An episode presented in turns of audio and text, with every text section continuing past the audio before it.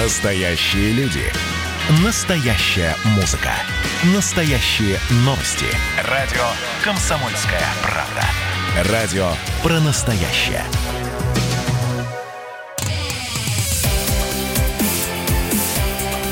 Итоги с Жириновским. Каждую пятницу на радио «Комсомольская правда» Владимир Вольфович раскладывает по полочкам главные события уходящей недели. Итоги недели подводит глава ЛДП Владимир Жириновский. У микрофона я, Роман Голованов. Начинаем мы с самого горячего. Это Хабаровск, а, где проходят э, митинги, где люди выходят за губернатора Фургала. Напомним, что его подозревают в организации э, и покушении на Владимир Вольфович, а вы да. эти митинги поддерживаете или вы готовы сказать людям, остановитесь, не надо идти? Мы никого останавливать не будем и никогда этого не делали. Это право граждан выйти с протестами. Единственное, мы всегда просили, чтобы было получено разрешение – но когда выходят десятки тысяч, то здесь, видимо, уже нельзя сказать, у вас нет разрешения. В конце концов, э, это вышли люди, которые считают, что они власть в городе. И пускай те, кто обязан, выдают своевременно разрешение. С другой стороны, конечно, вот пандемия, это тоже нежелательно, чтобы это не вызвало всплеск заболеваний. Но все, кто пытается дать информацию по нашему губернатору Фургал Сергей Иванович, ведь нигде, ни в одном случае нету факта, что он кого-то убил. Он нигде на курок не нажимал. Поэтому нельзя его обвинять в каком-то убийстве. Здесь может идти, возможно, что он может быть э, как бы замешан в организации. То есть он как бы заказчик, чтобы люди правильно понимали. Он на курок нигде не нажимал. Уже все показали, вот здесь они пришли, бандиты убили, там машина стояла. Ну, Кто-то уже отсидел за убийство. Четыре года, через четыре года после убийства приходит его водитель и находят э, патроны, которыми убили человека в доме Фургала. Причем там э, материалы ужасные. Патроны – это охотничьи. Это может быть в каждом доме. И у меня полно патронов разного калибра. И полно охотничьих ружей, которые мне дарили это никакого отношения к правонарушениям не имеет. То, что это лично его водитель, это тоже может быть. Водитель на работе, он его водитель. А после работы он обычный гражданин. И что он делает, за это Фургал отвечать не может. Даже родной брат, который у нее умер от коронавируса вот месяц назад, и тоже Сергей Иванович не может отвечать ни за родного брата, ни за жену, ни за детей, ни за родителей. Поэтому суды могут вменять ему какие-то значит, э, ну, преступления, действия, которые он лично совершал. Вот есть запись, что он говорит, такого надо убрать. Вот он как бы организатор или заказчик. Ничего подобного нет. Поэтому следствия ничего нету. Есть факты, что когда-то были э, какие-то убийства на территории Хабаровского края. Они были по всей стране было расстреляно, миллионы людей погибли. Только в Москве расстреляли 100 тысяч русских парней, которые занялись бизнесом Ельцинскую эпоху с 91 по 99. 100 тысяч.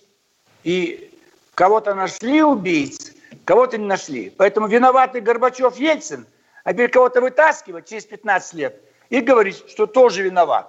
Если бы мы имели информацию, что Сергей Иванович хоть как-то был где-то замаран – он никогда бы не был бы депутатом, а тем более губернатором. Владимир Вольфович, но в этом... Следственный комитет да. Э, устами Петренко говорит, что есть неопровержимые доказательства, и при... да. приводят там целые списки людей, кого э, могли убить именно по приказу э, Фургала. Роман, есть факты, есть трупы и есть убийцы. Только об этом идет речь. Ни одного факта, что это заказчик Фургал, им кажется, да, вот парень сдал металлолом на склад у Фургала. Потом ему не доплатили. Он приехал получить деньги за то количество металлолома, которое он сдал. Его убивают. Причем есть Фургал? Туда металлолом шел со всего Хабаровского края. Поэтому когда будет доказательство, что Фургал дал указание убрать этого парня, тогда пожалуйста. Пока есть факт, и мама говорит, что это ее сын, 27 лет, вот он не, не, не смог получить деньги за свой металлолом. Ну, Фургал склады открыл по сбору металлолома. Эта сфера была самая криминальная лет 20. Мы сами в Госдуме мучились. Никак нам, нам мешали принять закон о порядке экспорта цветных и черных металлов за рубеж. Это была всероссийская мафия. Там был замешан кто-то из правительства, силовики. Самая криминальная была сфера. Экспорт черного металла, алкоголь, табак, наркотики. Это и то, что Фургал занимался сфера. этим бизнесом, вас не смущало?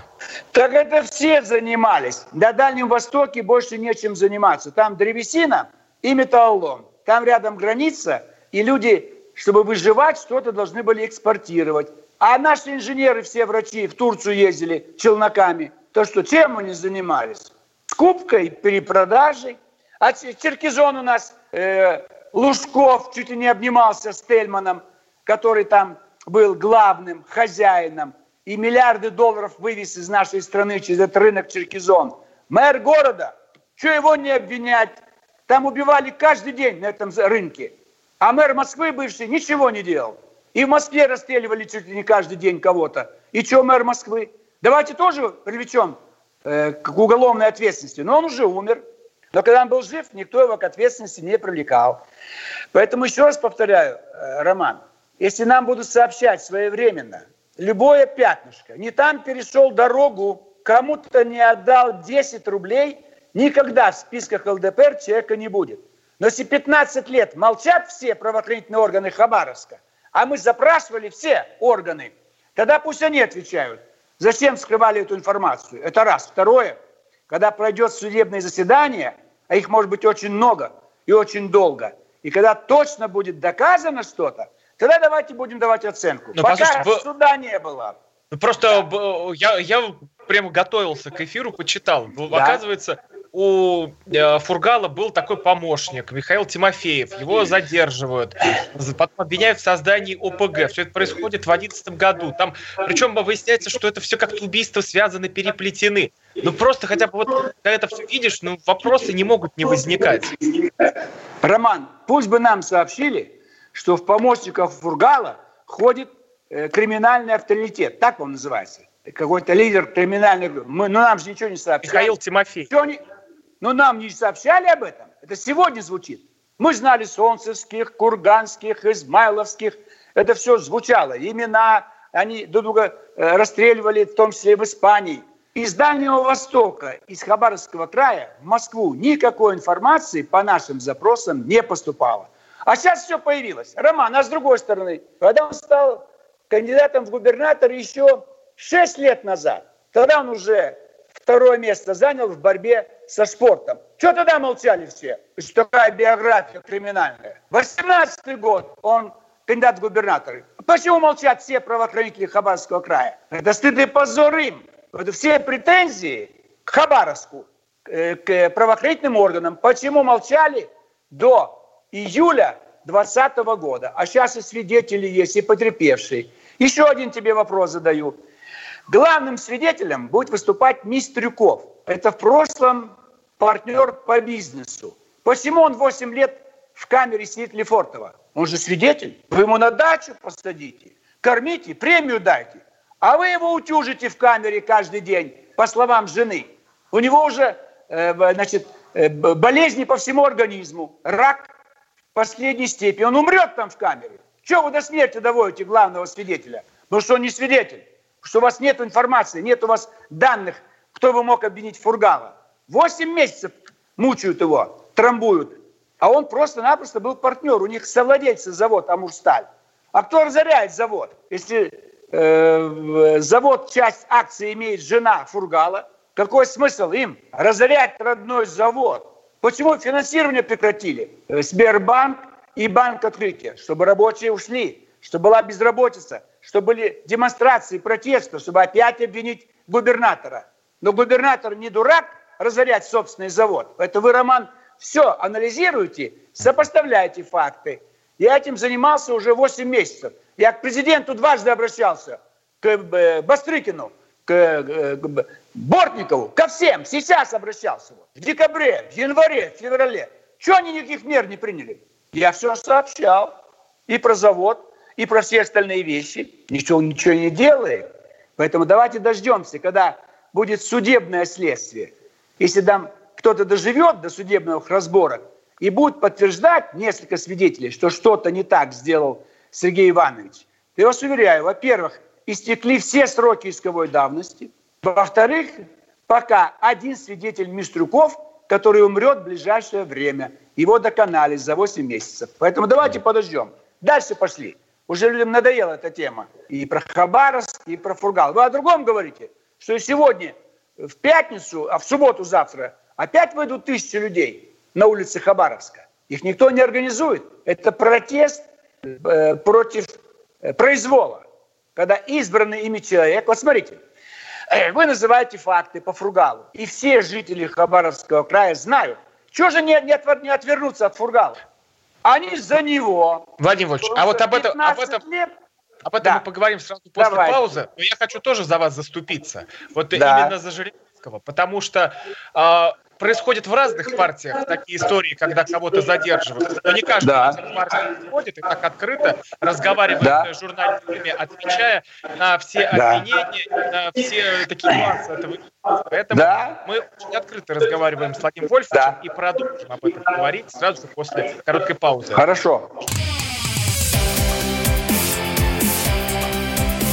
Итоги с Жириновским. Андрей Ковалев. Простой русский миллиардер. В авторской программе «Ковалев против». Против кризиса. Против коронавируса. Против паники. Против кнута, но за пряники. Я расскажу вам, как спасти свои деньги и бизнес в эти непростые времена. Помните, миллиардерами не рождаются, а становятся. Ковалев против. На радио «Комсомольская правда». По будням с 10 вечера до полуночи по московскому времени.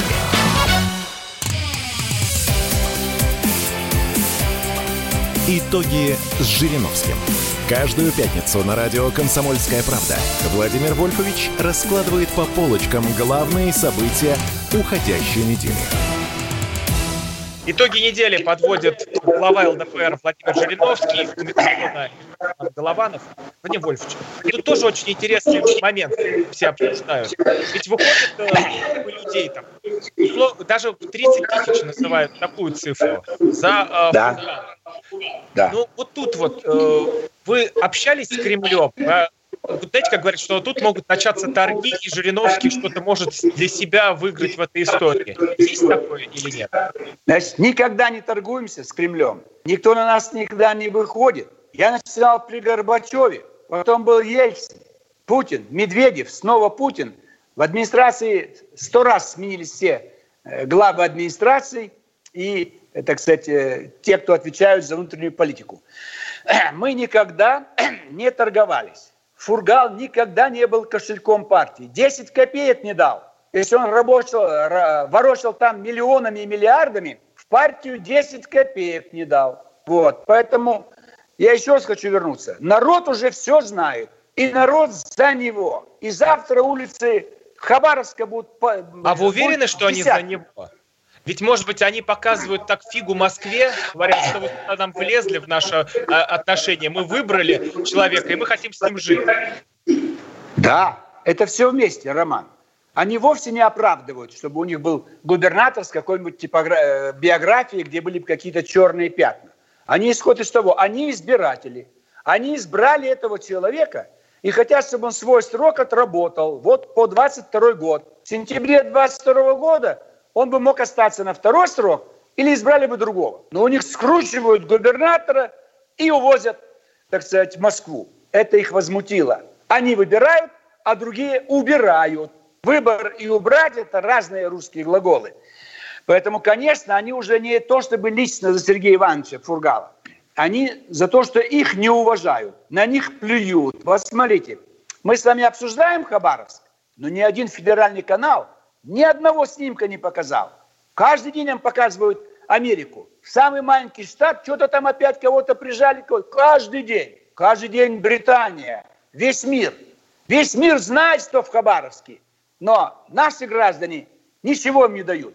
Ни, ни одного кадра. Видеоряд как спокойно ведут себя хабаровчане. Как это назвать? Цензурой называется это. Нарушение Конституции. Конституции написано, цензура запрещена. Я не говорю день и ночь показывать митинги или шествия какие-то в Хабаровске. Ну, хоть один видеоряд дайте. По Америке каждый штат чихнул. Сегодня показали, негры избивают белого. Какое нам дело? Показывают. Штат называют. Э, Трамп маску одел. Слушайте, а Фургал тоже маску не может одеть, перчатки у него там высыпала аллергия на руках. Дайте ему нормальные перчатки.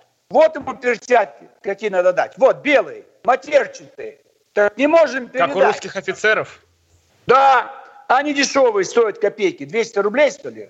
Вот, смотрите, э, Роман, э, мы направили навести Сергея Ивановича, попросили, наблюдательные комиссии есть такие, которые наблюдают, как содержится заключенный. Наш депутат Писарев имел право быть членом комиссии. Что вы думаете, это было вчера? Приходят, его, нашего депутата, значит, Писарь, Сухарева, просят остаться в кабинете начальника СИЗО Лефортова, а остальные члены Совета идут в камеру к Фургалу. Как это называется? Депутату Государственной Думы не позволяют в наглую посетить э, задержанного губернатора Хабаровского края. А просто члены комиссии, они идут. Как это называется? Это произвол. Не показывают Хабаровск, и в Москве, в Лефортово депутаты фракции ЛДПР не могут навестить э, значит, э, нашего э, выдвиженца на губернаторы. При царе посылки в два раза в неделю. Любые книги. Все давало царское правительство. Сейчас посылка из Хабаровска пришла, до сих пор ему не передали. Только одна посылка в месяц. Что это такое? Телевизор дали, антенну не дали – это же издевательство. Перчатки дали резиновые. Зачем? У него сыпь на руках. Я сам не выношу ничего, никакой резины. Вот есть матерчатые. Даже вот сейчас, здесь, в Москве, это уже не связано. Это условия содержания да, нарушают в наглую все инструкции по содержанию заключенных в СИЗО Лефортово. И в нарушении статуса депутата Государственной Думы его просят остаться в кабинете начальника СИЗО. Это что такое вообще? Поэтому здесь очень много вопросов. Поэтому будем ждать, вот указ президента, может быть, выйдет в понедельник, кого назначить исполняющим обязанности. Но мы будем надеяться, что следствие будет идти, и в конце концов какой-то будет результат, а мы потом приложим все силы, чтобы добиться от президента страны указа об помиловании. Президент имеет право помиловать любого человека в любое время за любые деяния. Поэтому если не удастся если все-таки будет обвинительный приговор с любым сроком, и все-таки не учтут, что уже давно все сроки истекли, мы добьемся освобождения через президента. Вот здесь мы будем действовать от имени всей фракции. Договоренности какие? Его трамбовали два года. Выйди из ЛДПР. Кто это делал? Вице-премьер Трутнев. В среду отчет правительства. Мишустин у нас. Вот я задам вопрос. Михаил Владимирович, почему ваши заместители в наглую нарушают закон о политических партиях? И требует от губернатора выхода из политической партии, которая его выгнала в губернаторы. Чего вы не возьмете интервью у жены Мистрюкова, которого 8 месяцев пытают в Лефортово? Вы же все молчите, журналисты. Ничего не показывают. Вот у «Комсомольская правда» радио об этом говорят в разных передачах, в том числе сегодня у нас вот с Романом Головановым. Все остальные же молчат. Вести ФМ молчит, э, э, телевизионные а помните, каналы. кстати, Владимир Вольфович, в да. Госдуме вы предлагали радио «Комсомольская правда» запретить. Вот сейчас бы запретили, и молчали бы и мы. Согласен, согласен. «Эхо Москвы» и вы. Но «Эхо Москвы» похуже, а вы лучше всего подаете. Поэтому мы с большим Особенно каждую пятницу в 5 часов, да? Да. Мы с большим уважением все относимся к самой лучшей радиостанции на планете Земля – радиостанция «Комсомольская правда». Дальше давайте. давайте дальше мы давайте. в Сочи пойдем. Из Хабаровска Сочи, в, давайте. Э, теплый регион. Да. Там, там ну, что-то продолжение Америки начинается, где сносят памятники. И по заявлению черкесских активистов снесли э, памятник, который э, нам э, не давал забыть о героях Кавказской войны. На месте, где стоял форт Святого Духа, береговое укрепление Черноморского побережья в 19 веке нашем, его сносят. Вот что это происходит? Почему э, русских э, людей всегда можно взять и убрать? Это очень плохо. Это слабость русского национального самосоздания, самосознания. Потому что Адлер и почти уже часть Сочи, там уже все больше преобладают выходцы из кавказских народов, особенно э, армяне, их уже почти 40% в Адлере. Черкесы, большинство из них в свое время выехали в Турцию, поскольку были э, длительные войны между царской Россией и черкесами, которые проживали как раз вот в районе Анапа, может быть, частично Сочи, и вот немножко повыше здесь Северный Кавказ. Почему войны шли у царской России с черкесами? Постоянно через город Анапу, там был огромный невольничный рынок, вы выгоняли русских в полон. На этом жили черкесские племена. Торговали русским живым товаром, нападали на русские воинские э, подразделения. Не было отдельного государства Черкесия или Сапсуги или Адыги. Все советская власть сделала. Я при советской власти приезжал в город Майкоп, центр Майкопского района Краснодарского края. Есендал, республика Адыгов. Это же все дают большевики. От Ленина до Ельцина, до Горбачева. Э, поэтому э, у нас мирно к нам присоединились ингуши. Это вот как бы был мирный заход. А вот Чечня, Дагестан – и часть черкесских племен шли длительные войны. Поэтому поставили памятник русским солдатам, которые уже на русской земле, Сочи, вот, э, и весь Краснодарский край, погибли в свое время, защищая границы русского государства. Мы никого в плен не брали. Мы никуда черкесов не продавали в рабство. А пол Турции это русские сегодня. Почему там русские хорошо идет? Потому что все бывшие пленные и мирные граждане, не обязательно пленные. Захватывали там селения, города и крымские татары. То есть все время юг жил контрабандой. То, что людей, живой товар, вот сегодня э, бастуют негры, их в свое время привезли как рабов из Африки в США, а русских вывезли сотни тысяч. Вот туда Турция, Персию меньше. Кто это делал? Вот те, кто проживали на берегах Черного моря.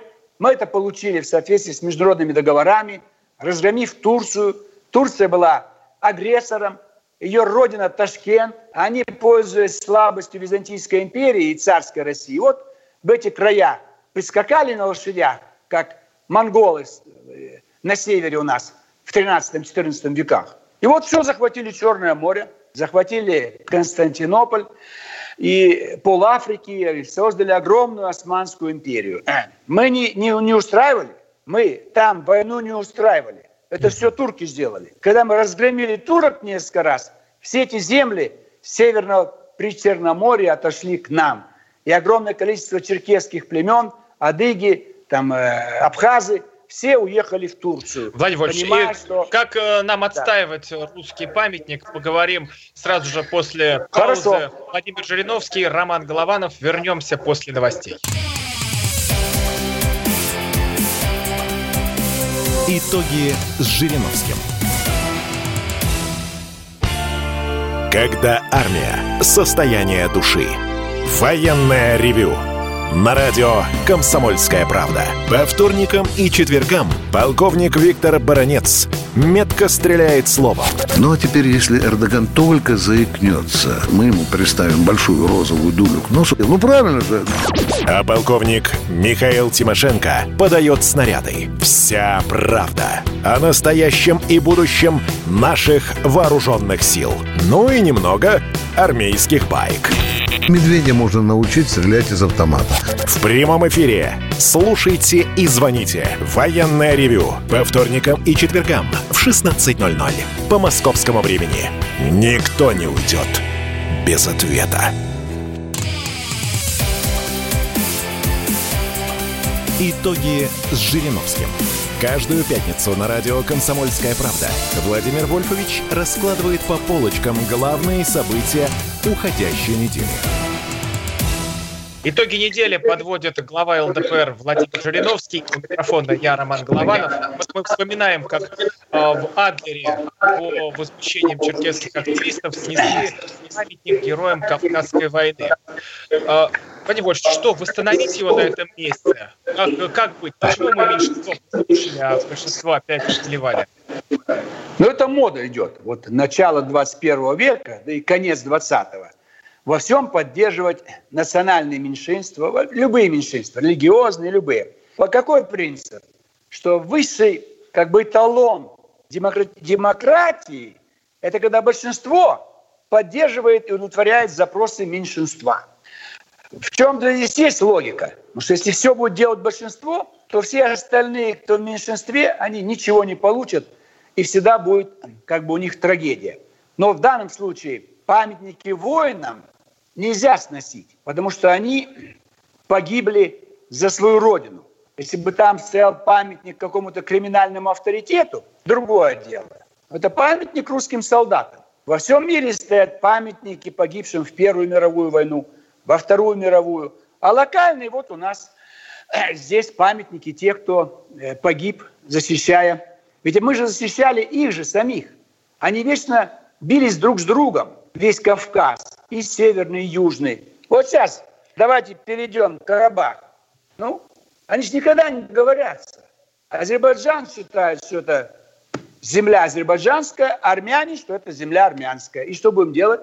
А ну а что будем делать? А вы представляете, Я... что они уже говорят? А, армяне говорят, мы долбанем по азербайджанскому водохранилищу, а азербайджанцы да. говорят, мы шарахнем по вашей атомной э, электростанции. И чем все это закончится? Да нас же всех накроют. Вот, вот это же проблема.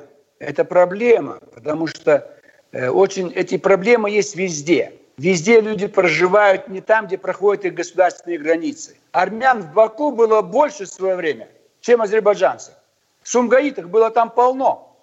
Э, Нахичевань это была чисто армянская территория. Даже название Нахичевань. Понимаете? Это не азербайджанское название. В условиях царской России, царской империи, они жили там, где им выгодно. Советский Союз жили там, где выгодно, но уже создали ошибку – создали республики Армения, Азербайджан, Нахичеванская ССР или Абхазская ССР. Вот это виноваты. Ленин, Сталин, Хрущев, Брежнев, Зюганов. Вот они создали национальные куски, национальные загоны, и кровь до сих пор идет. Уже погибли и армяне, и азербайджанцы. Потому что решение только одно. Придать международный статус Нагорному Карабаху ни Армения, ни Азербайджан – или включить состав России, а э, вот они, если будут друг с другом биться, как это как Палестина. Никогда арабы не согласятся, что Иерусалим – столица Израиля, а Израиль никогда не согласится, что Иерусалим – это столица Палестины. Но на стороне Израиля Америка, поэтому пока арабы не очень шумят. А здесь Азербайджан защищает Турция, а Армения – там наша военная база. Мы могли военную базу поставить и в Азербайджане. Мы нигде специально не ставим, все по желанию. Но решение только одно – назад в состав России. Бакинская губерния, Ереванская губерния и Степанакерский район Краснодарского края. Ничего это, ни армянская, ни азербайджанская. Иначе будет вечная война. И кончится, может, катастрофой. Где-то плотину взорвут, зальет какие-то города Армении или Азербайджана, где-то атомная станция Чернобыль сделают. Это очень тяжело. Народ горячий живет на Кавказе. Я там не мог жить. Я приехал в Тбилиси, был в Баку, Ереван. Я ждал срока, когда сбежать оттуда. Они разговаривают так энергично. Я думаю, они все ругаются. Нет, это манера говорить. То есть тяжело жить. Очень напряженный край, перенаселенный край. И всегда воевали. Воевали, и там вражда вековая. Это невозможно там.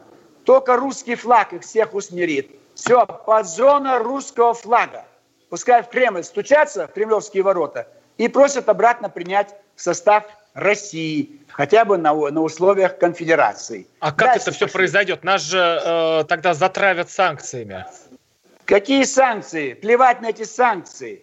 Это же все, так сказать, э, противозаконное. Санкции имеет право вводить только Организация Объединенных Наций, и это незаконно. Санкции бьют по простым людям. Вот Саддам Хусейн – Огромное количество санкций было против Ирака. Мучились иракцы. Не хватает лекарств, продовольствия. Во всем нехватки. Саддам Хусейн жил как султан. Его генералы. Им все было хорошо. Все наживались. Потому что там, где санкции, там тотальная коррупция. В том числе и американцы были замешаны. Поэтому санкции приводят только к усилению коррупции. И нам они не страшны, у нас ресурсов больше, чем в любой стране мира. И придет время, когда мы запретим кому-либо значит, устанавливать какие-то санкции против нашей страны. И мы же не захватываем Армению или Азербайджан. По их просьбе мы их включаем в состав России. Нам никто не нужен. Но если они истекают кровью и просят нас, мы же не будем снова кровь проливать. Мы там сколько... Вы знаете, что с момента принятия Грузии в 1801 год, вот за 218 лет, погибло 200 тысяч русских солдат. За что? Чтобы нам плевали в лицо, как это было, э, где там они, шумел там, э, Рустави, теле, теле, телеканал, оскорблял нашего президента. Это что такое вообще? Поэтому только добровольно, как Крым, добровольно. Харьков будет добровольно включим на добровольной основе. Никого нам, за, нам у нас э, ресурсы территории предостаточно. Но без нас они жить не смогут. Украина будет в крови, Кавказ будет в крови, Средняя Азия будет в крови. Владимир Ильич, последний вопрос. Нашу... А вы э, как думаете, они могут друг по другу бабахнуть или испугаются? Могут, могут. Потому что, э, скажем, Азербайджан будет рассчитывать, что Турция станет на защиту, а Армения будет рассчитывать на помощь нашей военной базы на территории Армении. Сегодня 201-я база под Дюшанбе, Таджикистан. Давайте ее уберем. Все, в крови будет весь Таджикистан, за ним Киргизия, Узбекистан, Южный Казахстан, Туркмения. Все, ночи вернутся, и всех будут вырезать день и ночь. Поэтому наша армия стоит в Средней Азии и э, в Закавказье. Поэтому пока наша армия стоит там, в Армении и Таджикистане, большой войны не будет. Но провокации, как вот недавно были, вот таджикская афганская граница, каждый день погибает 2-3 таджикских пограничника. Вы об этом никто не знаете? А здесь погибло впервые шум на весь мир. А Таджикистан каждый день убивают пограничников таджикских. Все время банды пытаются прорваться с Афганистана. Это постоянно, хроника. Так и здесь будет хроника. Будут стрелять друг друга понемножку, у нас же люди гибнут. Это же не картошка. Поэтому пусть думают, маленькие государства не устоят. Они должны быть в составе большого государства. Мы их не завоевывали, они сами просились в состав царской России. Нам Баку никто не давал. Убили нашего посла, значит, э, Грибоедов. И шах Ирана говорит, пожалуйста, забирайте Северный Азербайджан, забирайте там какие-то украшения, табун лошадей там то и то. То есть нам отдали как компенсация в связи с убийством посла царской России в Тегеране. Мы никогда в Баку не шли э, на конница. Грузия умоляла, в ногах валялась, иначе ей конец. Часть отошла бы к Персии, часть к Турции. Это ошибка царя. Его предупреждали, Ваше Величество, не на как бы они изнывали все от этих набегов и прочее, прочее. То есть ошибки нашего руководства. У нас была страна от Варшавы до Порт-Артура. Где Варшава? Где Порт-Артур? Большевики все раздали. До сих пор раздаем. Вот одно из, одна из причин обострения в Хабаровске – это передача островов Тарабаров и Большой Уссурийский. Мы отдали китайцам. А там были поселения, дачи хабаровчан. Ну, разве они будут довольны? Люди живут, живут, то говорят, нет, это уже не русская земля.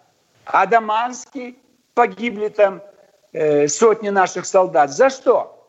Поэтому это тоже имеет значение для самочувствия наших граждан, которые живут в приграничных территориях. Я не смог там жить. Я покинул Среднюю Азию и Кавказ. Я не могу наблюдать эту вражду, эти попытки убивать друг друга. В Москве более спокойно. И здесь Владимир Ильич, у нас прямо одна минута пользу. остается. Давай. И, и, и сегодня вспоминают э, царственных страстотерпцев, э, э, семью Романовых. Какое у вас отношение к последнему русскому царю? Самое э, лучшее, конечно, он был слаб, какие-то были ошибки. Но всегда у любого человека есть ошибки. Но он был главой государства. Отец Александр III, умирая, сказал ему, Николай, держи царство – если рухнет монархия, все разрушится. Так и произошло. Как только в феврале царь Николай II отрекся от престола, все, все рухнуло. До сих пор кровь проливается. Карабах – это крушение царской монархии в свое время. То есть нельзя было рушить монархию. Это уникальный российский способ управлять территорией. Не потому, что у царя много полномочий, а только в масштабах э, империи во главе с императором. Э, э, вот все это пространство от Варшавы до Порт-Артура благоухало. У нас экономика шла 5% в год. Была а вот можно ли восстановить монархию? Владимир Вольфович Череновский расскажет сразу же после короткой паузы. У микрофона я, Роман Голованов. Продолжим совсем скоро. Итоги с Жириновским. Ну что вы за люди такие? Как вам не стыдно? Вам по 40 лет. Что у вас позади? Что в настоящем? Что впереди? Опомнитесь, пока не поздно. Вот вам мой совет. Ведущие нового утреннего шоу на радио «Комсомольская правда» уже совсем взрослые люди. Но ведут себя порой Особенно, когда собираются все вместе. Они обсуждают, советуют и хулиганят в прямом эфире. С понедельника по пятницу. Начинайте день вместе с программой «Взрослые люди». Ведущие Тутта Ларсон, Валентин Алфимов. Стартуем в 8 утра по московскому времени. Итоги с Жириновским. Каждую пятницу на радио «Комсомольская правда» Владимир Вольфович раскладывает по полочкам главные события уходящей недели. Итоги недели подводит глава ЛДПР Владимир Жириновский. У микрофона я, Роман Голованов. Мы вот говорим про э, последнего русского царя Николая II, потому что сегодня вспоминают те ужасные события на Урале, убийство, расстрел Владимир Вольфович, а можно сегодня сказать, что у нас не президент, у нас царь, у нас не э, федерация, у нас империя? Конечно, когда период СССР говорили, что у нас РСФСР, что СССР федеративное государство, оно было унитарным, но через какой вариант? которого нет нигде в мире, через единую коммунистическую партию, которая была частью государственного механизма, и все решали партийные органы. Застава, вот райком партии местный решает все. Или вот Карабах, э, ЦК Компартии Армении, ЦК Компартии Азербайджана, а не ФСБ, КГБ и так далее. Это, и, и империя, и поэтому федерация невозможна. Федерация это губительно. У нас сотни народов, никто не договорится. На этом пространстве, этого холода, этих соседей, враждебно к нам настроенными, только в рамках империи. Можно назвать ее просто Россия сегодня, но унитарное государство. Никаких республик. Вот 60 губерний по 5 миллионов, 300 миллионов у нас. И никаких республик, которых было 15. Сегодня они все независимые государства. Ну и как они живут? Плохо живут. Поэтому только унитарный характер, то есть никакой федерации, централизованное государство. И вот глава государства, если мы не можем, не хотим восстанавливать монархию, потому что наследник может быть больной человек, слабый. Королева ведь не управляет Британией, премьер-министр или э, в Испании, или в Швеции. Там везде правительство управляют, а им э, монархии остались как декорации – Поэтому декорация нам не нужна. А переименовать с английского слова «президент» на слово «верховный правитель России» с огромными полномочиями, а для нейтрализации Государственный Совет, а для нейтрализации многопартийный парламент и судебная система, чтобы не было варианта Горбачев начнет какую-то новую перестройку. Вот это нам сегодня нужно, и мы к этому идем. Поэтому надо подождать еще какое-то количество лет, и мы окончательно утрясем вопросы управления огромными Но тут такое советское наследие, что с этим ничего не сделаешь. Будет аукаться да. людей, Наказать особенно рас... Уме, которая лежит да. Э, в центре Москвы. Конечно, нельзя убрать все это захоронение в центре Москвы. Это площадь для молодоженов, для военных парадов, ярмарки, концерты, Новый год. Какое кладбище? Все в Мытисе мы сделали хороший мемориал распустить все левые организации, сказать, что это был эксперимент трагический, ненужный. Карл Маркс этого не хотел, Энгельс не хотел. Этого хотел один человек, Ленин. Его все не любили. почитайте все книги, вышедшие о Ленине, нигде ни одного доброго слова, я имею в виду нормальные авторы, объективные, за весь дооктябрьский период. А что он сделал во время прихода к власти? У него только 700 резолюций. Расстрелять, расстрелять, 700. Это посчитали. А сколько устно было сделано? Царя убили, он же не написал резолюцию расстрелять царя. Устно Свердлов, он и Троцкий дали добро, и Уральский совет большевиков принял решение о расстреле. Расказачивание тоже. Миллион казаков было в плену. Расстрелять миллион казаков, вы представляете? 12 миллионов положили. Конечно, и белые свирепствовали, но у них было право защищать. У них была присяга, Родина. А это захватили незаконно власть. Как сегодня в Киеве. Ночью 14 февраля захватили власть. Это незаконное правительство. Оно ничего не сделает. Но сейчас учеба, Роман, скоро ехать в вузы поступать. Вот люди безработные у нас, может быть, бедные. Есть самый дешевый коммерческий вуз в Москве, Институт мировых цивилизаций самая дешевая учеба, хорошая столовая, спортзалы. Поэтому все, кто из малообеспеченных, вас всех возьмут. Ни о чем не волнуйтесь. Москва, Ленинский проспект, дом Вы 1, по ЕГЭ принимаете? Метро Октябрьская. А? По ЕГЭ принимаете? Что? По ЕГЭ, ЕГЭ, ЕГЭ надо привести? Ну, естественно, сертификат ЕГЭ у всех есть. За прошлый год, за этот год. А вы, по-моему, ЕГЭ не признаете. Почему? Да, мы не признаем, но это же вузы-то нам не подчиняются. Вот у нас в среду отчет правительства. Одна из тем, которые я подниму, отменить ЕГЭ. Скажу, Михаил Владимирович, или вы отменяете ЕГЭ, или ставите другого министра просвещения. Так нельзя мучить людей. Ну, тогда начнется коррупция нет. опять в вузах. Опять при, да привез нет. там за банку огурцов поступил. Нет, вообще никаких экзаменов. Как во Франции, в Швейцарии. Все, кто хотят, поступили, а период зимней и весенней сессии за год все лентяи отсеются.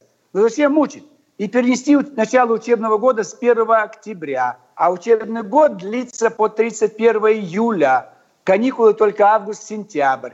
Вот Слушай, такие тогда, на, реформы... тогда надо еще и обязательную службу в армии отменить, потому что идут зачем в университет, чтобы отсидеться. И не Тоже идти... плохо, да. Вот я повторяю, мы можем армию сделать почти полностью, так сказать, э, наемники, но чем опасно только наемники? Вот в случае войны первыми погибают э, профессиональная армия. Они перед врагом стоят. Вот они сейчас стоят при Балтике, натовские войска начинают движение. Прибалтийский военный округ наш, западный, он весь погибает.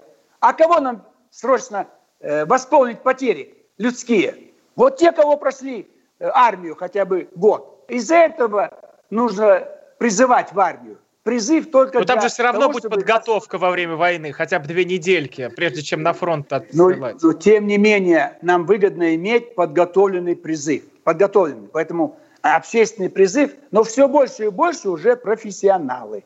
Но не забывайте, что профессиональная армия и опасна. Там могут появиться свои декабристы, и им ничего не остается, еще и власть захватить. А призывники обычные, год отслужил, ушел. А там, где 20-25 лет, он скажет, что мне уходить сейчас, у меня там квартира двухкомнатная, я хочу дворец. Поэтому профессиональная армия опасна. Чаще всего военные перевороты совершают профессионалы. Нужен баланс. И призыв в армию, и профессионалы. Но помнить, что первыми погибают те, кто стоят сегодня на границе. Они все стоят, они подготовленные, но они быстро погибнут. А на им замену кто придут? Парикмахеры, повара, кулинары? Кто? массажисты должны быть подготовлены. Будущие, так сказать, саперы, пехота, танкисты и так а далее. А год он Поэтому... готовит. За год ты а? что-то помнишь. За год люди готовятся, да? Ну, один год хоть что-то он узнает. Он хотя бы несколько раз выстрелит из какого-то вида оружия, проедет какое-то количество километров, э, форму поносит, команды узнает, маршировать. Хоть что-то, это целый год, понимаете?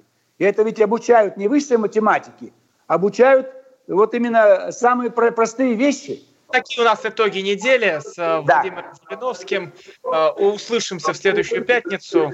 Владимир Жириновский, Роман Голованов. Всего доброго. До свидания.